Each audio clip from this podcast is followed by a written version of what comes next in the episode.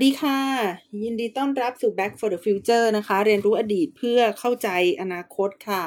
วันนี้นะคะวันที่ 3 มกราคมนะคะ พศ 2565 แล้วนะคะ ก็ขอสวัสดีปีใหม่นะคะ ทุกๆคนด้วยนะคะว่าอ่ามันเป็นวันปีใหม่แล้วนะคะ ก็จะได้เริ่มอะไรใหม่ๆสักทีนะคะ จริงๆแล้วตัวพี่เต๋าเองนะคะ ก็มีความรู้สึกว่า เอ่อปีใหม่เนี่ยมันมันมันบ่อยนะคะ คือคือตรุษจีนก็ปีใหม่นะคะเออสงกรานก็ปีใหม่นะคะ วันปีใหม่วันนี้ก็ปีใหม่ แล้วจริง ๆ ถ้าเกิดเรานับว่าวันเกิดตัวเราก็เป็นวันเริ่มต้นนะคะ อายุใหม่อีกครั้งหนึ่งเนี่ย มันก็มีวันปีใหม่เยอะแยะไปหมดนะคะ ประมาณเอ่อ สี่วันต่อปีแล้วนะคะ พี่เต๋าก็เลยคิดว่า เออมันก็ดีแหละ วันปีใหม่ที่จะมีบรรยากาศที่สดใสนะคะ แต่ว่ามันก็ไม่ได้ไม่ได้รู้สึก เอ่อจะจะว่าหนึ่งครั้งต่อปีอะไรประมาณนั้นนะคะ เพราะว่าเดือนหน้ามันก็จะมีตรุษจีนแล้วไงนะคะ แล้วอีกถัดไปก็จะมีสงการแล้วไงนะคะ มันก็เลยค่อนข้างที่จะเอ่อเอ่อปีใหม่อีกแล้วเหรอนะคะ ปีใหม่บ่อยจังเลยนะคะ เอ่อ ถ้าเกิดวันนี้เป็นวันหยุดนะคะ ก็ต้องขออภัยพี่น้องด้วยนะคะ ที่พี่เต๋าได้ทำงานอีกแล้วนะคะ คือจริง ๆ แล้วพี่เต๋าอาจจะเป็นโรคจิตก็ได้อาจจะเป็นคนชอบทำงานนะคะ ก็เลยทำให้ทำงานได้ได้ทุกวันนะคะทำงานได้ทุกวันแล้วก็ไม่ค่อยอยากจะ หยุดอยู่บ้านเฉยๆนะคะ ไม่ค่อยอยากจะหยุดอยู่บ้านเฉยๆเลยทีเดียว วันนี้นะคะพี่เต๋าอยากจะชวนนะคะ ทุกคนมาฟังนะคะ เรื่องว่าทำไมราคาหมูนะคะ ถึงได้แพงนักหนานะคะ พี่น้องคงจะ ได้สัมผัสกันแล้วแหละนะคะว่าราคาสินค้าในตลาดทุกวันนี้เนี่ยมันเพิ่มขึ้นมากเลยทีเดียวนะคะ แต่ก่อนนี้นะในช่วงในช่วงโควิดเลยนะ ในช่วงที่เขาปิดเมืองเนี่ยพี่เต๋าเคยซื้อหมูนะคะ ที่เป็นหมูสันนอกนะคะ หมูสันนอกเนี่ยโลละ 150 บาทนะคะ โลละ 150 บาท แล้วก็ถ้าไปซื้อในห้างนะคะ ถ้าไปซื้อในห้างซึ่งก็จะเป็นหมูแช่แข็ง แล้วก็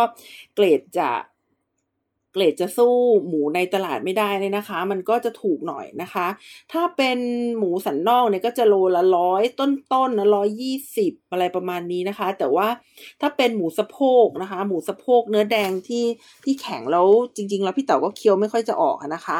ก็จะอยู่ในราคาประมาณไม่ถึงร้อยนะคะเก้าสิบกว่าบาทอย่างเงี้ยนะคะ แล้วก็หมูบดนะคะก็ อ่ามันก็จะมีหลายเกรดเช่นกันนะคะ ถ้ามันมีมันเยอะๆเนี่ย มันก็อาจจะอยู่ที่ประมาณเอ่อประมาณประมาณใกล้ๆร้อยนะคะเก้าสิบกว่าบาทนะคะ คือคือเนื่องจากว่าพี่เต๋าเป็นคนที่เอ่อชอบตัวเลขนะคะ แล้วก็ไปตลาดไปห้างที่เป็นเอ่อเอ่อ modern trade เนี่ยก็จะสังเกตราคาสินค้าอยู่ตลอดนะคะ แล้วก็ช่วงนี้นะคะก็สังเกตแล้วก็ได้ทราบข่าวมาจาก ทางสื่อต่างๆนะคะ อย่างเช่นหนังสือพิมพ์นะคะทีวีด้วยนะคะว่าช่วงนี้ราคาของอาหารเนี่ยมันพุ่งขึ้นสูงมากทีเดียวเลยนะคะ พุ่งขึ้นสูงมากทีเดียวอย่างเช่น หมูเนี่ยโลละสองร้อยนะคะ แล้วเอ่อมันไม่ได้จะหยุดอยู่แค่นี้นะคะในข่าวเนี่ยเขาบอกว่ามันจะขึ้นไปนะคะ มันจะขึ้นไปถึง 250นะคะ หลัง หลังปีใหม่อีกนะคะ ทีนี้พี่เต๋าก็เลยมาลองดูนะคะว่า เอ๊ะ ราคาหมูเนี่ยมันมันเพิ่มขึ้นเฉพาะประเทศไทยหรือเปล่านะคะ มันมีปัญหาอะไรนะคะ พี่เต๋าก็มองดู เอ๊ะมันก็ไม่ได้มีปัญหาในเรื่องของโรคระบาดนะคะ เพราะว่า เอ่อมันมันมีโรคระบาดหมูอยู่ชนิดหนึ่งเนี่ยที่เขาระบาดกันทั่วเอเชียตะวันออกเฉียงใต้นะคะ ก็คือก็คือระบาดกันทั้งภูมิภาคแหละ ยกเว้นประเทศไทยนะคะ ประเทศไทยก็ก็ปลอดปลอดจาก โรคระบาดหมูชนิดนี้นะคะ แต่ว่าทำไมราคาหมูถึงแพงนะคะ พี่เต๋าก็เห็นเอ่อที่มันเป็นข้อความอะเป็น messenger อะส่งส่งมาในในพวกเอ่อทีวีนะคะเอ่อแล้วก็รายงานข่าวด้วยแหละ เขาบอกว่าเอ่อ สาเหตุที่ราคาหมูเนี่ยแพงขึ้นเนี่ยนะคะ ก็เพราะว่าราคาหมูเป็นเนี่ยนะคะ ราคาหมูที่ลงเชื่อเนี่ยมันขึ้นนะคะ สาเหตุก็มาจากเเรื่องของอาหารสัตว์นะคะที่ที่แพงขึ้นอย่างมากนะคะ แล้วก็มีคนบ่นด้วยนะคะว่าจริงๆแล้วขายราคาหมูเป็นแบบเนี้ยก็ไม่ได้จะได้กำไรอะไรนะคะก็เลยต้องมาสำรวจดูนะคะว่าเอ๊ะทำไมราคาหมูถึงแพงนะคะ จริง ๆ แล้วเนี่ยพี่เต๋าก็ค้นพบว่านะคะ ราคาราคาที่แพงเนี่ยมันไม่ใช่เฉพาะหมูอย่างเดียวนะคะ ไก่ก็แพงนะคะ ปลาก็แพงปูก็แพงนะคะ ก็คือจริงๆแล้วเนี่ยราคาอาหารเนี่ยนะคะ เริ่มแพงขึ้นมานะคะ เมื่อเมื่อเมื่อลองย้อน ใช้ Google นะคะลองย้อนกลับไปดูเนี่ยว่าราคาอาหารเนี่ยเริ่มแพงขึ้นตั้งแต่เมื่อไหร่นะคะ ก็พบว่าแพงขึ้นนะคะประมาณ 1 ปีนะคะ หลังจากปิดเมืองนะคะ ก็คือเราปิดเราปิดโลกเนี่ยเรา global lockdown กันประมาณช่วงมีนาเมษานะคะในช่วงปี 2000 นะคะ 20 นะคะ แล้วก็ราคาสินค้าเนี่ยมันมันเริ่มแพงขึ้นมากนะคะ ตั้งแต่ต้นปี 2021 นะคะ คือคือราคาสินค้าต่างๆ เนี่ย อย่างเช่นในเทปเก่าๆ ที่พี่เต๋าเคยเล่าให้ฟังนะคะว่าเต้าหู้นะคะ ราคาเต้าหู้ในอินโดนีเซียเนี่ย เพิ่มขึ้นถึง 20% 30%นะคะแล้วก็เลยทำให้เต้าหู้นะคะ ซึ่งเป็นแหล่งโปรตีนของอินโดนีเซียเนี่ยคนอินโดนีเซียเนี่ยมีราคาแพงขึ้นแล้วคนก็ลำบากมากนะคะ ในการที่จะสรรหาโปรตีนนะคะ ราคาถูกนะคะมากินนะคะพี่เถาลองสำรวจดูเนี่ยนะคะว่าทำไมทำไมราคาสินค้าถึงแพงขึ้นเนี่ยนะคะ แล้วก็ไปพบว่านะคะมันมันไม่ได้มีแต่หมูจริง ๆ นะ คือ คือคือราคาสินค้าเนี่ยมันมันแพงไปหมดนะคะ โดยที่ราคาสินค้าจะแพงขึ้นมากๆนะคะ ในกลุ่มที่เป็นข้าวสาลีนะคะ น้ำมันพืชนะคะ แล้วก็แล้วก็น้ำตาลนะคะ ก็คือแพงกว่าปีที่ที่ผ่านมาก็คือแพงกว่าในปีที่เป็นโควิดคือปี 2020 นะคะ ประมาณร้อยละ 40 นะคะ ซึ่งราคาสินค้าอาหารนะคะ ที่แพงแบบเนี้ย เรียกได้ว่าแพงสุดนะคะ ในรอบ 10 ปีนะคะ แพงสุดในรอบ 10 ปีเลยทีเดียวนะคะ โดยประเทศที่ได้รับผลกระทบมากๆนะคะ ก็อย่างเช่น ประเทศที่เป็นผู้นำเข้าอาหารนะคะ อย่างเช่นญี่ปุ่นเกาหลีใต้แล้วก็จีนนะคะเขาเขาพบปัญหาเหล่านี้นะคะก่อนเรานะคะ อย่างเช่นบริษัทนิชชินเนี่ยนะคะเขาเพิ่มราคาสินค้านะคะร้อยละสองนะคะถึงสี่นะคะตั้งแต่เดือนกรกฎาคมที่ผ่านมานะคะ แล้วก็บริษัท อายิโนโมโตะนะคะในในญี่ปุ่นเนี่ยก็เพิ่มราคามายองเนสประมาณ 1-10%นะคะ เพราะว่ามายองเนสเนี่ยมีส่วนผสมของน้ำมันนะคะ เมื่อน้ำมันพืชเนี่ยราคาขึ้นนะคะะบริษัทก็เลยต้องขึ้นราคามายองเนสไปด้วยนะคะในเกาหลีใต้นะคะ บริษัทผลิตเบเกอรี่ยักษ์ใหญ่นะคะ เอ่อก็ก็ ต้องขึ้นราคาขนมปังนะคะ วันก่อนดิฉันก็ไปดูขนมปังมาในห้างนะคะ คือคือดิฉันชอบ เอ่อสังเกตของเนี่ย แต่ว่าดิฉันตกใจว่าเดี๋ยวนี้ขนมปังครึ่งปอนด์ขนมปังเล็กปอนเล็กๆอะมันสี่สิบาทแล้วหรองง งงนะคะว่า เออมันสี่สิบาทแล้วเหรอแต่ว่าดิฉันก็ไม่เคย จำราคาก่อนหน้านี้คือ คืออาจจะเป็นคนที่ไม่ค่อยกินขนมปังแบบนั้นนะคะ ก็เลยไม่ทราบว่าโอ้เดี๋ยวนี้มันสี่สิบาทแล้วนะคะ คือคือคือขนมปังธรรมดาเนี่ยที่ที่เป็นขนมปังที่ไม่ได้ใส่พวกบัตเตอร์สกอตหรือว่าลูกเกดหรือว่าอะไรต่างๆ เนี่ยมันก็ยัง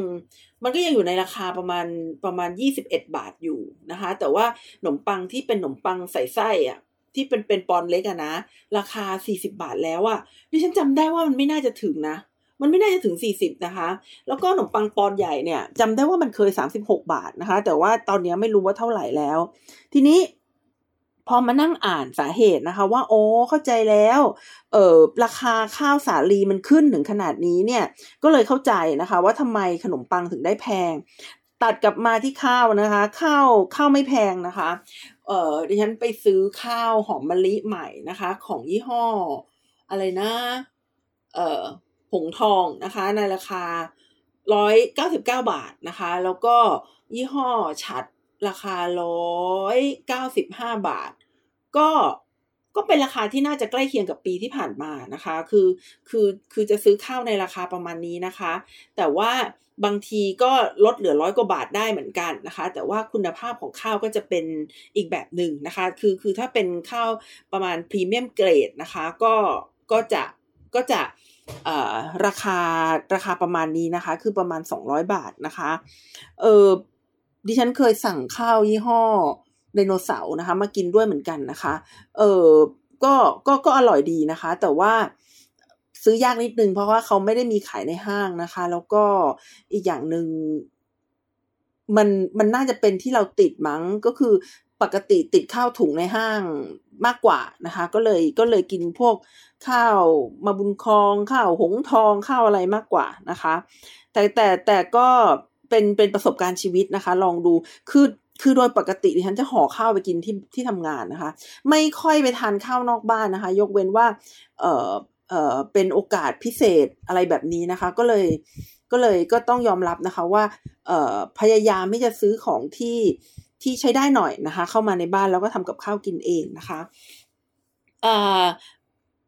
อ่า แล้วนอกจากนี้เนี่ยนะคะ เมื่อกี้เล่าไปแล้วก็เผลอไปพูดเรื่องอื่นนะคะ ก็จะเล่าให้ฟังว่านะคะ ราคาน้ำมันพืชนะคะ ก็สูงขึ้นเช่นเดียวกันนะคะเมื่อกี้เล่าให้ฟังว่าเออราคามายองเนสขึ้นในในญี่ปุ่นนะคะ ราคาเบเกอรี่ขึ้นนะคะในเกาหลีใต้นะคะ แล้วก็ในประเทศจีนนะคะ น้ำมันถั่วเหลืองก็ราคาขึ้นเหมือนกันนะคะ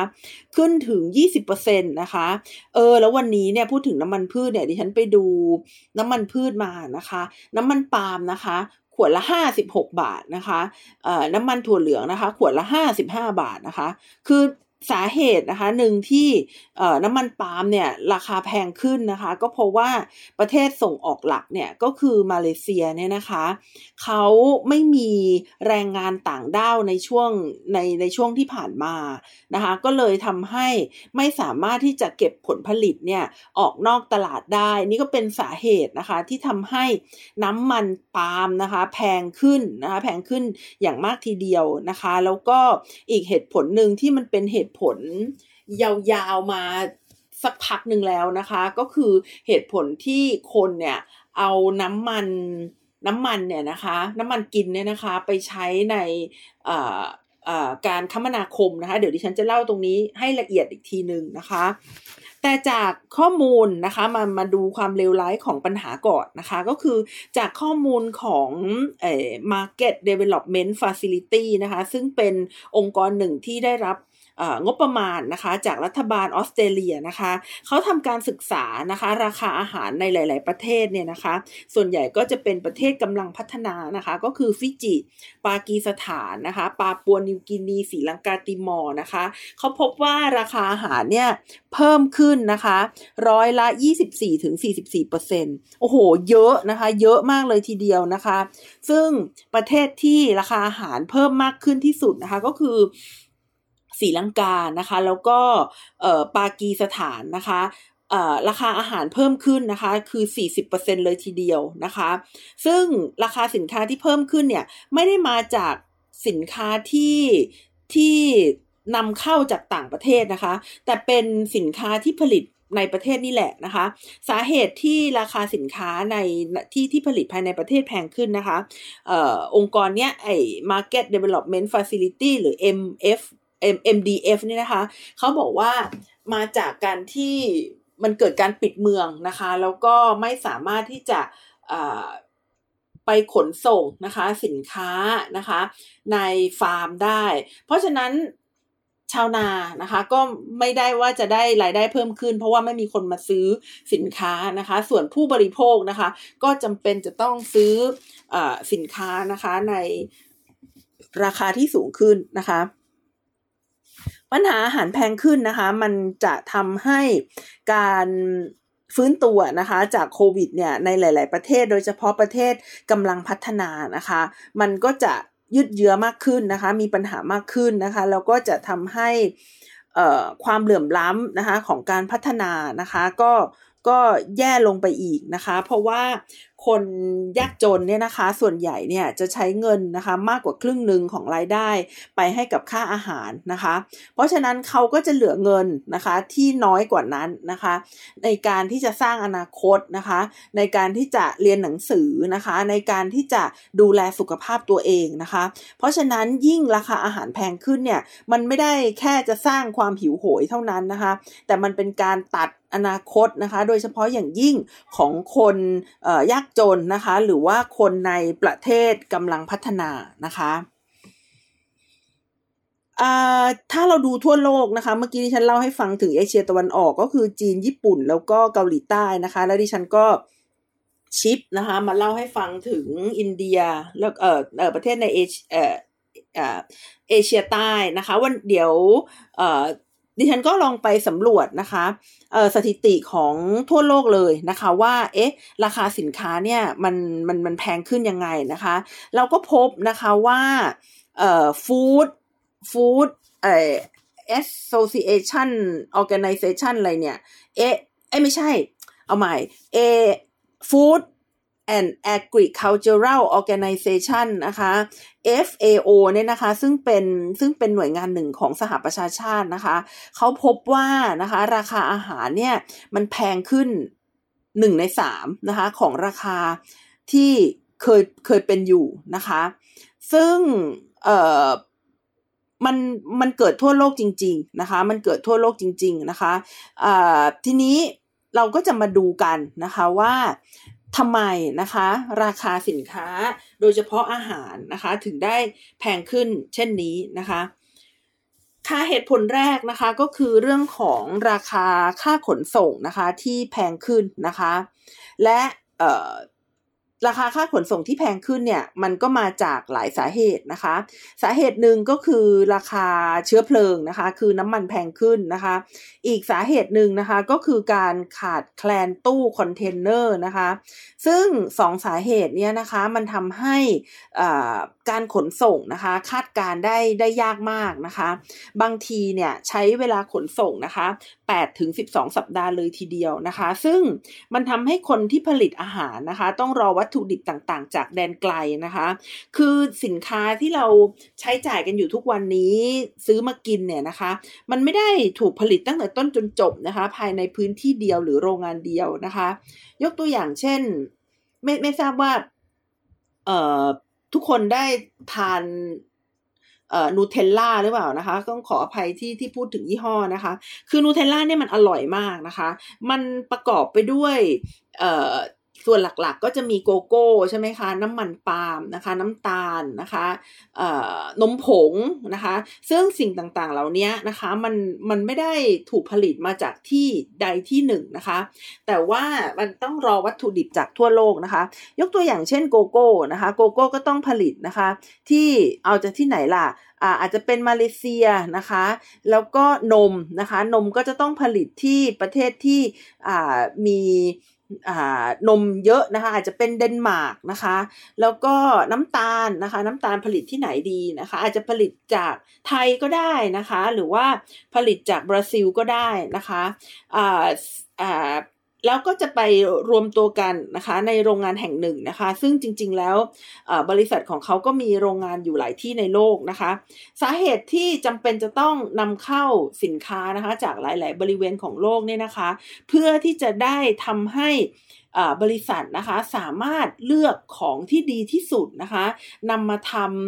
ำสินนำ นำมาขายนะคะนำมา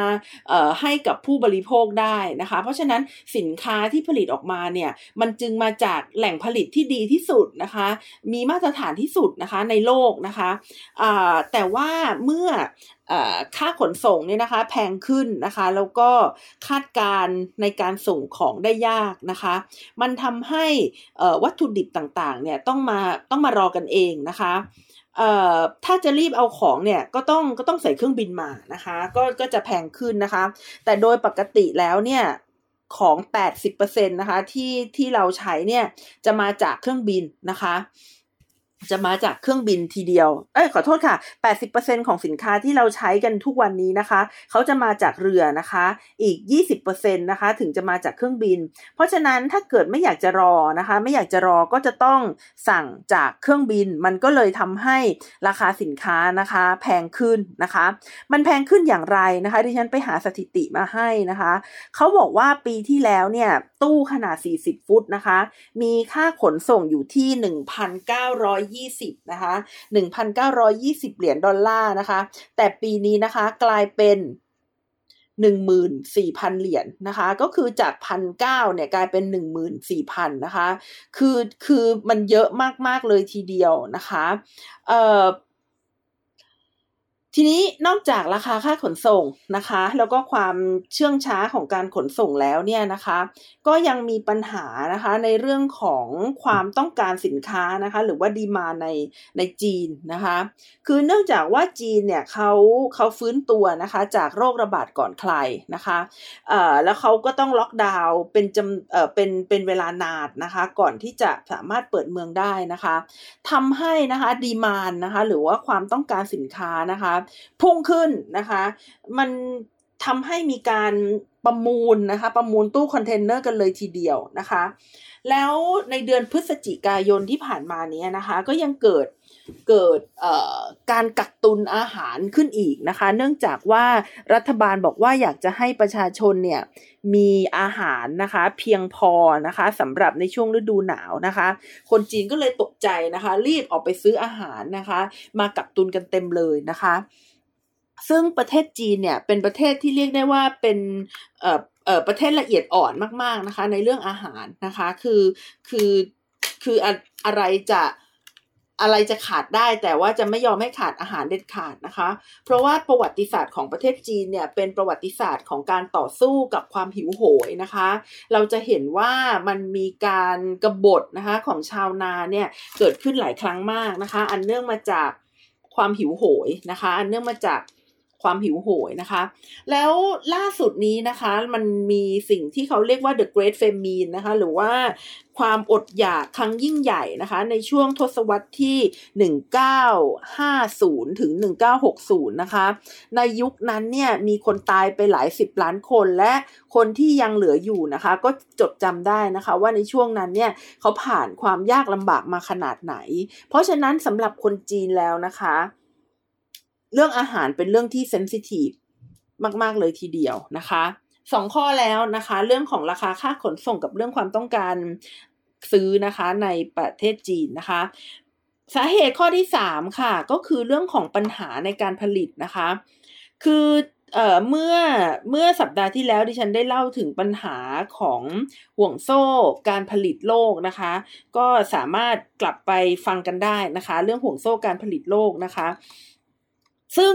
ปัญหาในห่วงโซ่การผลิตโลกเนี่ยเป็นส่วนที่สำคัญทีเดียวนะคะ ที่ทำให้เเกิดปัญหาสินค้าอาหารนะคะ แพงมาก ๆนะคะเราเรามาดูประเด็นย่อยๆนะคะ ประเด็นย่อยๆ ข้อที่หนึ่งนะคะก็คือเรื่องของ supply chain หรือว่าห่วงโซ่การผลิตนะคะที่ถูกที่ถูก ขัดขวางนะคะ ที่ถูกขัดขวาง และเอ่อมันมันเป็นปัญหาที่ดิฉันได้เล่าให้ฟังไปเมื่อก่อนหน้านี้นะคะว่าสินค้าใดสินค้าหนึ่งเนี่ยผลิตออกมาเนี่ยมันมันมีห่วงโซ่การผลิตที่ยาวมากนะคะเอ่อแยมกระปุกหนึ่งนะคะ มันไม่ได้ผลิตมาจากประเทศใดประเทศหนึ่งเท่านั้นนะคะ แต่ว่ามีการนำวัตถุดิบมาจากหลาย ๆ ที่นะคะ และเมื่อต้องรอวัตถุดิบนะคะ มันก็เลย ทำให้นะคะเกิดปัญหาในการผลิตสินค้าตามมานะคะ คือแทนที่จะผลิตได้ตามกำหนดเวลานะคะ ก็กลายเป็นว่าไม่สามารถผลิตได้ตามกำหนดเวลา หรือว่าต้องรอวัตถุดิบนะคะ มีการขาดแคลนแรงงานนะคะ ก็ก็เป็นส่วนหนึ่งที่สำคัญนะคะ มีการขาดแคลนวัตถุดิบบางส่วนนะคะ ที่ไม่ได้มาจากห่วงโซ่การผลิตนะคะ แต่มันมาจากปัญหานะคะ ปัญหา เอ่อเอ่อเขาเรียกว่าเป็นเอ่อบันเอ่อสภาวะภูมิอากาศผกผันนะคะ สภาวะภูมิอากาศผกผันนะคะ ซึ่งไอสภาวะภูมิอากาศผกผันนี่เองนะคะทำให้เอ่อยอดของการผลิตนะคะ อาหารเนี่ยมันมันได้น้อยนะคะกว่าที่คาดการเอาไว้นะคะ โดยเฉพาะอย่างยิ่งนะคะ พวกอาหารสัตว์นะคะ อาอาหารสัตว์เนี่ยมันมันมีราคาแพงขึ้นนะคะ มีความร้อนขึ้นนะคะ แล้วก็ฤดูแล้งเนี่ยยาวนานมากขึ้นนะคะ สิ่งต่างๆเหล่านี้เนี่ยทำให้สัตว์ไม่โตนะคะ แล้วก็ต้องต้องต้องรีบขายนะคะ นอกจากนี้แล้วนะคะปัญหาที่ทำให้เนื้อสัตว์เนื้อหมูเนี่ยนะคะ มีราคาแพงเนี่ยนะคะ ยังมาจากปัญหาของการแล่เนื้อซึ่งซึ่งหาคนงานยากนะคะ หาคนงานยาก คือคือเนื้อสัตว์เนี่ยมันไม่สามารถที่จะเอาไปโปรเซสแบบแบบเอ่อผลไม้นะคะที่เอ่อสามารถคัดขนาดนะคะแล้วก็นำไปเอ่อเรียกว่าไงดีอะนำไปปอกนำไปโปรเซสนะคะนำนำไปบรรจุได้ทันทีนะคะ แต่ว่าเนื้อสัตว์เนี่ยแต่ละตัวแต่ละชนิดแต่ละ ขนาดเนี่ยมันมีชั้นไขมันมันมีหนังอะไรที่ต่างกันนะคะ เพราะฉะนั้นก็เลยต้องการคนนะคะในการแล่เนื้อนะคะ อุตสาหกรรมอาหารจึงเป็นอุตสาหกรรมที่ใช้แรงงานคนสูงมากนะคะเอ่อ มันเลยทำให้นะคะต้องมีการว่าจ้างคนนะคะเข้ามาทำงาน และในช่วงโควิดเนี้ยคนหลายๆคนนะคะก็มีปัญหานะคะติดเชื้อนะคะหรือว่าบางคนเนี่ยไม่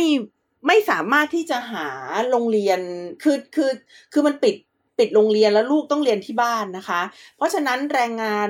ครึ่งหนึ่งครึ่งครึ่งครอบครัวเนี่ยจะต้องมาดูแลลูกอยู่ที่บ้านนะคะ มันเลยทำให้ประสบปัญหา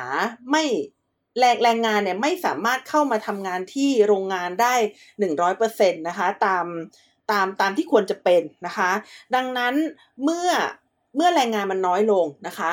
คนจ้างงานจึงจำเป็นที่จะต้องใส่เงินไปให้เขาอะเข้ามาทำงานมากขึ้นนะคะ ดิฉันไม่ได้ไม่ได้ไม่ได้คาดเดานะ ก็คือมีสถิติด้วยนะนะคะ เช่นเออโรงงานในในสหรัฐอเมริกานะคะ แห่งหนึ่งเนี่ย ที่ชื่อว่า Triumph Food นะคะ ต้องเพิ่มราคาค่าแรงนะคะ ให้ ให้แรงงานนะคะ เพิ่มไปชั่วโมงละ 2.75 เหรียญนนะคะ ก็คือเพิ่มจากราคาปกตินะคะ แล้วก็ไม่ใช่โรงงานนี้โรงงานเดียวนะคะ ไม่ใช่โรงงานนี้โรงงานเดียวนะคะ ดิฉันก็เข้าไปศึกษาจาก e c o n o f a c t นะคะเขาบอกว่าค่าแรงนะคะเพิ่มขึ้นนะคะ11.1%นะคะ แล้วก็ในสัปดาห์หนึ่งเนี่ยก็จะเพิ่มขึ้นประมาณ 20%เลยทีเดียวนะคะ ค่าแรงทั่วไปเนี่ยไม่ไม่ได้เพิ่มขึ้นนะคะ แต่ในโรงงานแล่เนื้อเท่านั้นนะคะ แต่คนที่ทำงานในร้านขายของชำนะคะ หรือว่าในพัตคารเนี่ยก็ได้รับค่าแรงที่มากขึ้นเหมือนกันนะคะอันเป็นปัญหามาจากการขาดแคลนแรงงานนะคะ ซึ่งมันเป็น มันเป็นกระแสที่เกิดขึ้นทั่วโลกจริง ๆนะคะ ถ้าถามว่าทำไมน้ำมันปาล์มถึงแพงเนี่ยนะคะคำตอบก็คือว่ามาเลเซียเนี่ยเขาไม่สามารถที่จะป้อนปาล์มออกสู่ตลาดนะคะ ได้เท่ากับจำนวนเดิมที่เขามีนะคะ เพราะว่าแรงงานที่เคยมาทำปาล์มเนี่ยนะคะ ลดลงนะคะ เขาไม่สามารถนำแรงงานอพยพนะคะ เข้ามา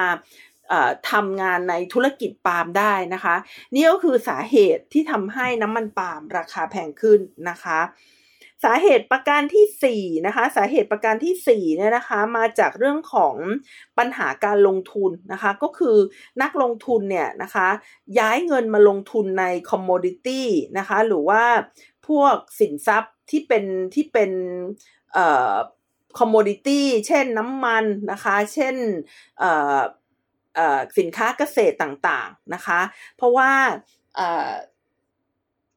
ตอนนี้เนี่ยมันเหลือสิ่งที่ให้ลงทุนนะคะ น้อยลงนะคะ พวก accommodation อย่างเช่น โรงแรมพัตคารนะคะ หรือว่าสายการบินเนี่ยเขาก็ไม่เอาเงินไปลงทุนกันแล้วนะคะ ก็เลยมาลงทุนใน commodity แล้วมันก็เลยทำให้ราคาอาหารนะคะ แพงขึ้นนะคะปัญหา กี่ข้อแล้วเนี่ยนะคะ ข้อที่1ราคาขนส่ง ข้อที่ 2 ความต้องการสินค้าในจีนนะคะ ข้อที่ 3 ปัญหาการผลิตนะคะ ข้อที่ 4 ปัญหาการลงทุนนะคะ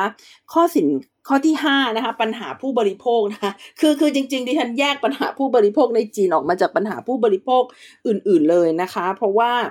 ผู้บริโภคในจีนเนี่ยมีมีมีจำนวนมากนะคะ แล้วก็เขาเข้าแพนิกกันในเรื่องของอออาหารนะคะมากมายจริง ๆ แต่ว่าผู้บริโภคในบริเวณอื่นของโลกนะคะ ก็ก็ กักตุนเหมือนกันนะคะ กักตุนเหมือนกันทำให้ผู้ผลิตเนี่ยวางแผนลำบากนะคะ และผู้บริโภคในหลายประเทศเนี่ยนะคะเอ่ออันนี้ที่ฉันพูดถึงผู้บริโภคนอกประเทศจีนนะคะเขามีเงินมากขึ้นนะคะ คือรัฐบาลในหลายประเทศเนี่ยเขามีนโยบายหลาย ๆ ประการนะคะ ที่จะช่วยผู้บริโภคนะคะ เพื่อที่จะให้เขามีความสามารถในการซื้อของมากขึ้น เช่นนะคะ เช่นไอโปรแกรม Paycheck อะไรพวกนี้นะคะเอ่อซึ่งทำให้ครัวเรือนเนี่ยเขามีรายได้มากขึ้นนะคะ ซึ่งเขาจะไม่เอาไปลงทุน แต่เขาจะเอามาซื้อของกินนะคะ หรือว่าอย่างโครงการคนละครึ่งนะคะที่เพิ่งหมดไปเนี่ยนะคะ โดยส่วนใหญ่ก็จะนำมาซื้อสินค้านะคะ ส่วนใหญ่ก็จะไม่สามารถนำไปใช้ทำอย่างอื่นได้นะคะ ก็เลยทำให้เกิด ความต้องการสินค้านะคะ อย่างกระทันหันแล้วนี่ก็เป็นสาเหตุที่ทำให้สินค้าแพงขึ้นนะคะ อีกข้อหนึ่งค่ะ ข้อนี้เนี่ยจริง ๆ แล้วดิฉันก็คาดไม่ถึงนะคะ แต่ว่ามันมันมีผลกระทบจริง ๆ นะคะ ข้อนี้ดิฉันได้มาจากวอชิงตันโพสต์นะคะ คือเขาพูดถึงปัญหาของการบรรจุหีบห่อหรือว่าแพคเกจจิ้งนะคะ คือ คือในช่วงที่ก่อนโควิดเนี่ยนะคะ วัตถุดิบเนี่ยนะคะเเขาจะถูกนำไปบรรจุหีบห่อในลักษณะชิ้นใหญ่นะคะ แล้วก็นำไปส่งให้กับพัตคารนะคะ หรือว่าที่ขายส่งต่างๆนะคะ แต่ว่า ในช่วงที่มีการล็อกดาวน์เนี่ยนะคะ ผู้คนเปลี่ยนวิถีชีวิตนะคะ หลายๆ คนก็ซื้อสินค้ามาทำกินเองนะคะ แล้วก็มันทำให้นะคะผู้ผู้ผลิตเนี่ยจะต้องทำแพคเกจจิ้งใหม่นะคะ เปลี่ยนไซส์สินค้าที่ส่งออกนะคะ เพราะฉะนั้นแพ็กเกจเนี่ยมันก็เลยแพงขึ้นนะคะลังไม้นะคะ ลังไม้ก็ขาดแคลนนะคะลังไม้ที่เขาเอาไว้ขนของนะคะ ก็ขาดแคลนนะคะอลูมิเนียมนะคะ แพงที่สุดนะคะในรอบ 10 ปีนะคะ แพงกว่าช่วงปัญหาระหว่างทรัมป์กับสหเอ่อกับกับจีนอีกนะคะสหรัฐอเมริกากับจีนนะคะ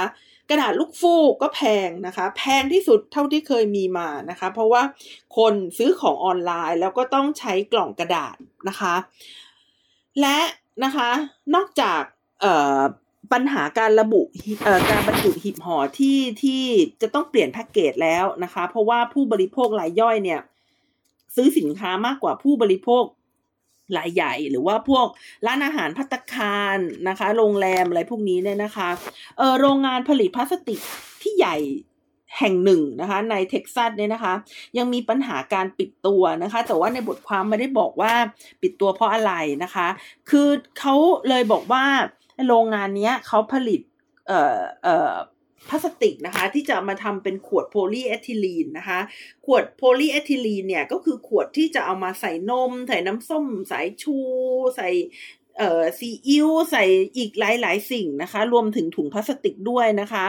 ก็ก็ต้องขาดตลาดไปนะคะ หรือว่าสามารถหาซื้อได้ในราคาที่แพงขึ้นนะคะ นี่ก็เป็นสาเหตุนะคะ ที่ดิฉันเล่าให้ฟังมานะคะ เดี๋ยวทวนกันอีกครั้งว่ามีอะไรบ้างนะคะ ประเด็นที่1นนะคะก็คือราคาค่าขนส่งนะคะ ประเด็นที่2นะคะก็คือ ความต้องการนะคะของผู้บริโภคนะคะในประเทศจีนนะคะ ประเด็นที่3นะคะก็คือปัญหาในเรื่องของการผลิตสินค้านะคะ การขาดแคลนแรงงานนะคะ ปัญหาคอขวดของการส่งสินค้า ปัญหาการมีห่วงโซ่การผลิตนะคะที่ยาวเกินไปนะคะ ข้อที่4นะคะปัญหาของการลงทุนนะคะก็คือเอ่อสินค้าต่างๆที่เป็น commodity เนี่ยมันถูกนำมา ลงทุนแล้วก็คาดการเพื่อที่จะเก็งกำไรนะคะ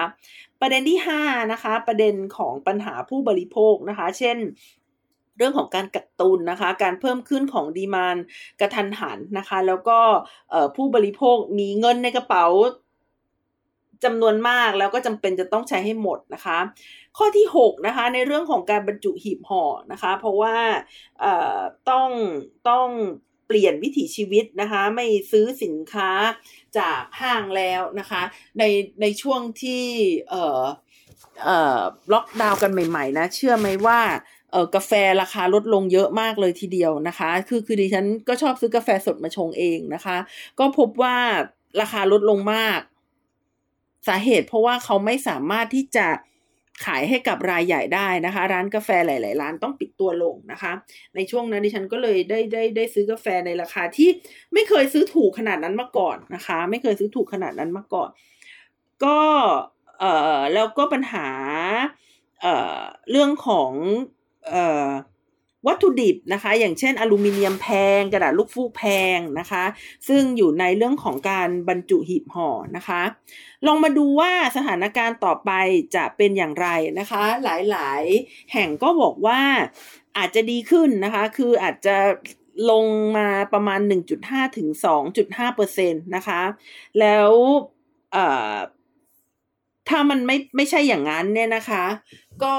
ก็ราคาสินค้าก็อาจจะกลับมาแต่ว่าไม่ได้ถูกเท่าก่อนหน้านี้นะคะ คือไม่ไม่แน่ใจว่าเราจะได้ทานหมูกันในราคาโลละร้อยห้าสิบบาทหรือเปล่านะคะอ่าราคาสินค้าอาหารที่แพงขึ้นนี่เป็นเรื่องที่น่าห่วงมาก ๆ เลยทีเดียวนะคะ ที่ฉันถึงได้หยิบยกมาพูดในที่นี้นะคะ คืออย่างที่ได้บอกไปว่ามันมันจะทำลายอนาคตด้านอื่นของคนนะคะ อนาคตด้านการศึกษานะคะ อนาคตด้านการลงทุนนะคะ อนาคตหลาย ๆ อย่าง แล้วก็การกินอาหารที่ไม่มีคุณภาพด้วยนะคะ เช่นทาน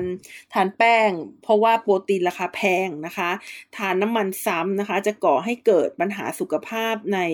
ระยะยาวนะคะ ซึ่งโควิดเนี่ยทำให้รายได้ของทุก ๆ คนเนี่ยลดลงนะคะ อย่างอื่นเนี่ยมันมันก็น่าจะแย่ลงแล้วมาวันนี้อาหารราคาแพงขึ้นอีกนะคะ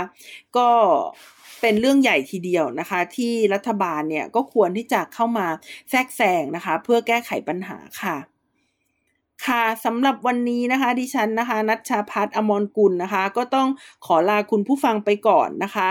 ขอบคุณมากที่ติดตามกันนะคะ แล้วก็สวัสดีปีใหม่อีกครั้งค่ะ